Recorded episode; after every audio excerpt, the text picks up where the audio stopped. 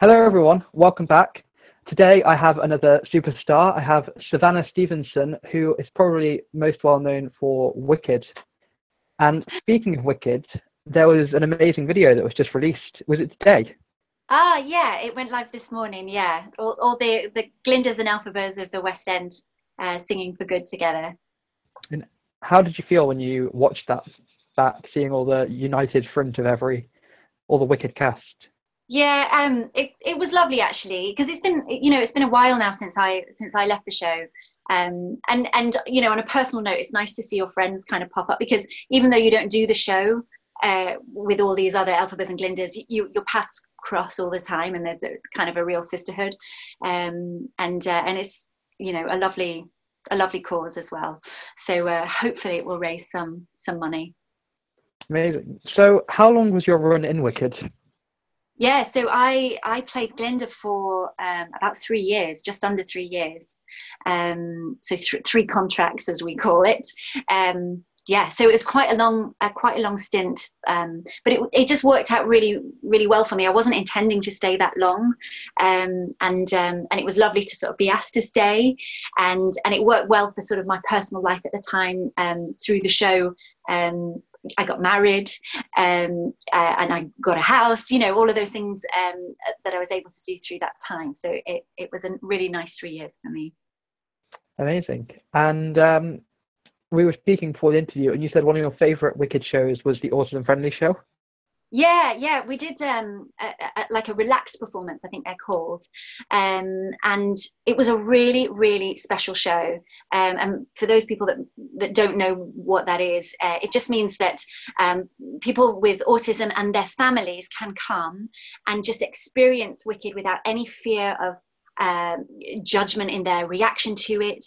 Um, we slightly sort of dim the lights, take the sound down a little bit just to make it um, a little bit easier, relaxed. Um, and there's sort of breakout places, spaces where people can go if, if they just need to take a break. Or um, and it was just such a special a special special show because there's just a real buzz like it's so audible you you know so when i would come out in my bubble as glinda just there was just this wave of sound that you don't normally get because um, everybody's senses are like wow something new's happening you know you can hear it. And um, and it was really really special. I really i think it's one of the most memorable shows i've ever done. Amazing. So three years of wicked. How did you was it easy to just stay positive and motivated? To be like i'm doing this every night you were like just more of being part of that um, show? no i mean it, it wasn't easy because you know i'm i'm human and like anyone i would have things that would go on in the in the day or in my personal life or or i'd feel tired or or whatever. But but you know i think part of part of being a professional being a professional actor is going out and delivering um, uh, the best show that that you can. And so um, i think especially with a role like glinda it's such a challenging role and i think partly because it is a comedic role. Um, and you you can ne- I never felt complacent. I never went into a show thinking, oh well, don't worry, I've got this. I always felt the fear. You know, I always had that buzz of nerves, regardless of what had happened in my day. And so I I I hope that what people saw every night was a committed um, performance because that's certainly what I tried to give. Um, but you, but you know it is hard, and you have to you have to do things to keep it fresh, um, and that's where a sort of acting technique uh, and base comes in. Amazing. So another show that you've been in, which you're probably well known for, is Chariots of Fire. Do you want to sort of talk about that? Yeah, uh, Chariots of Fire um, was a really, really fun show. Uh, it's, it, it's a play actually with a little bit of music in. And it was a special show because uh, of the timing, because we, we did it in conjunction with the Olympic Games when they were here in the UK. Um, and, uh, and it's such a beautiful uh, story. Um, and we had just such a great cast and it was we just got to do so many brilliant things. Like when the when the torch was sort of passed through london down shaftesbury avenue we were there with with you know the, the chariots of fire music blaring and you know it was just really it was a really fun um, fun show to do and uh, and uh, i loved playing my my role in that as well. So was it strange knowing that you were like there the olympics was being passed and you were there in that show being like we're here like this is It was just, it was honestly just really cool because this, there was such a, a buzz um, in the city, and um, and it was really fun to to do a show themed themed on the Olympics, and and the show was kind of amazing as well because they took out um, a number of the seats in the auditorium so that so that uh, the cast could actually do the laps, do the actual running, um, and and we had sort of a revolve as well. So so whenever a race was uh, was uh, run, it really was in the theatre, um, and uh, so I think it was really exciting. It was a really beautiful play. I really hope that it might come back. We we thought that it could have a life in America, and I hope I hope that it still might um, it's a very beautiful play. So, if it came back, would you be would you go back to it if they asked you? I, I would love to. I would absolutely love to. I mean, I might be a little bit too old now, uh, but um, but I, I, had a really lovely um, lovely role, and it was a, it, it, was a really good role for me because um, it was a lovely acting role. But my character Sybil was also an opera singer, so I sort of got to just do a little bit, little hints of the Mikado through through the show as well, and um, so it was kind of a, a perfect fit for me. Amazing. So before the interview, I asked you to think about a question I'm going to ask you, and that is if you could be in any show for one night only with no gender roles or age roles or any stereotypes or anything, with full costume, full lights, and full sound, which character, which musical, and why? Well, well, to be thrown into something would be absolutely petrifying, but um, the last show in the West End that I uh, saw before this whole lockdown happened uh, was Dear Evan Hansen. Um, and that role, Evan Hansen, is such an amazing role. Um, so I'm maybe going to say that because I love the score. I think it's the best score I've listened to in a long time. And, um, and the role is just phenomenal. It is an amazing. I haven't seen it yet. I'm going to go see it one day. I'm going to make it. It's it, the musical that got me into musical theatre. It's one of the. Is it really? yeah, the first musical theatre song I ever learned was Requiem from Dear Evan Hansen. I learned Larry's part, which was amazing. My friend was just like, "Learn this song," and I did. And then. Yeah.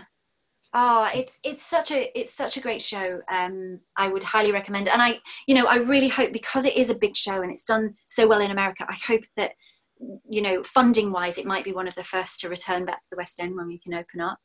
And uh, I hope so, and I hope you get to see it. It's really yeah. Good. Hopefully one day.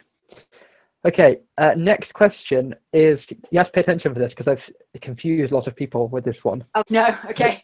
it, it is if you had to pick between listening to one cast recording for the rest of your life as many times as you wanted, or any cast recording but only once and never going back to it, what would you pick? I would have to to pick the latter. I would have to have the variety and just savor the moment that I can hear that beautiful score just once.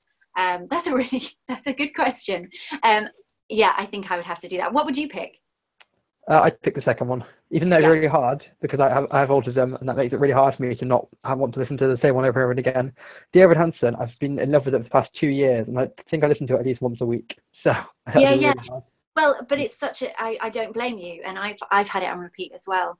Um, but yeah, I think just for the variety and uh, you, I mean, it would be a really good lesson, wouldn't it, of just living in the moment, just only getting that one one time to hear something.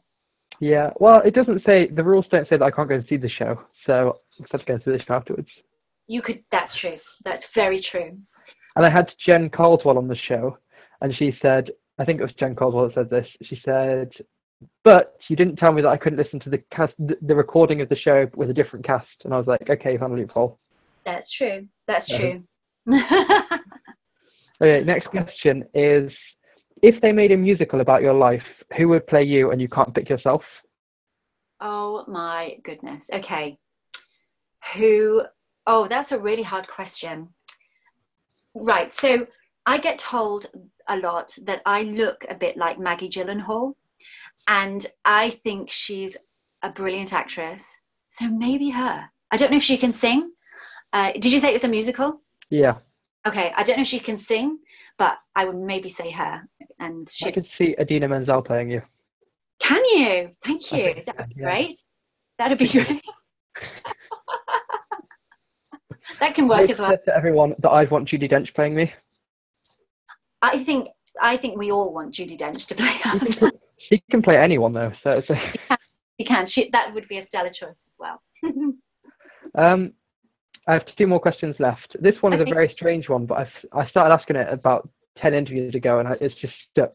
And the question is, if you had to pick between never acting or singing again, mm-hmm. or being an all singing, all dancing sheep, what would you pick? Bearing in mind, you knew you were a human and you became a sheep and you live in a field now, but you can, or you can never sing and act again. I mean, as lovely as that life might be, just roaming around in fields with few cares, um, I would imagine if I knew that I was human and then I was a sheep, that would be quite problematic. So I think I would choose the former, and uh, I think it would be a life without acting or singing for me. And how would you cope with that if you knew that you could never sing or act again? Yeah, um, I, I, think it would be. I think it would be difficult because um, it brings so much joy to me. Um, but uh, I guess you'd have to fill your life with other things and discover other talents. Amazing. uh, last question that I asked everyone since the very start. Uh, the other questions I've asked you are all the ones that I've added in recently, but this is one that's been there from the start and it's going to be there till the end. And it's if you could pick any Disney princess to be for a day, or just forever actually, which one would you pick and why? Oh, um, I think it would have to be Belle because that is my favorite Disney movie, uh, Beauty and the Beast, um, and I think she is. Um, I think she's a good role model. She's she's kind and she's a little bit feisty, and um, I think it would be her. Amazing. um, thank you so much for coming on the show.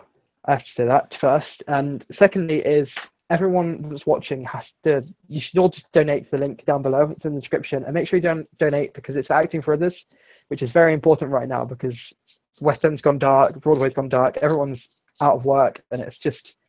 And do you have anything you want to say about acting for others? Well, I think, you know, I think what you're doing here is is is really high, highlighting what we all need to do. If we all just just do a few small things that can help in this terrible crisis this terrible time that we're in to just make it a little bit better for the most vulnerable people um, then that's what we should do. So so i just say um, thank you for, for doing that and I'm, I'm, I'm really glad that i can be a part of it. And please donate everybody um, um, and uh, and send acting for others some some money please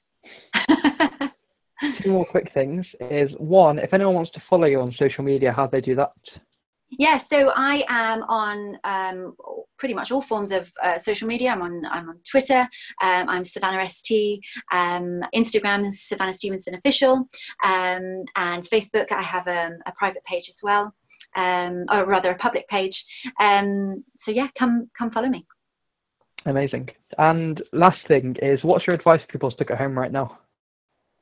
Oh gosh. I guess i guess it's the advice that i'm trying to give myself that although we really miss going out and doing all those things that we've all taken for granted um, what we do get is some time at home with our families.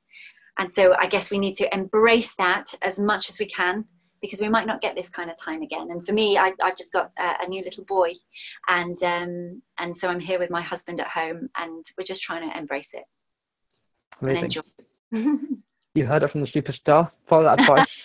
uh, thank you, Savannah, for coming on the show. Thank you, everyone else, for watching. And I guess just last thing is stay safe, stay well, and stay happy. See ya.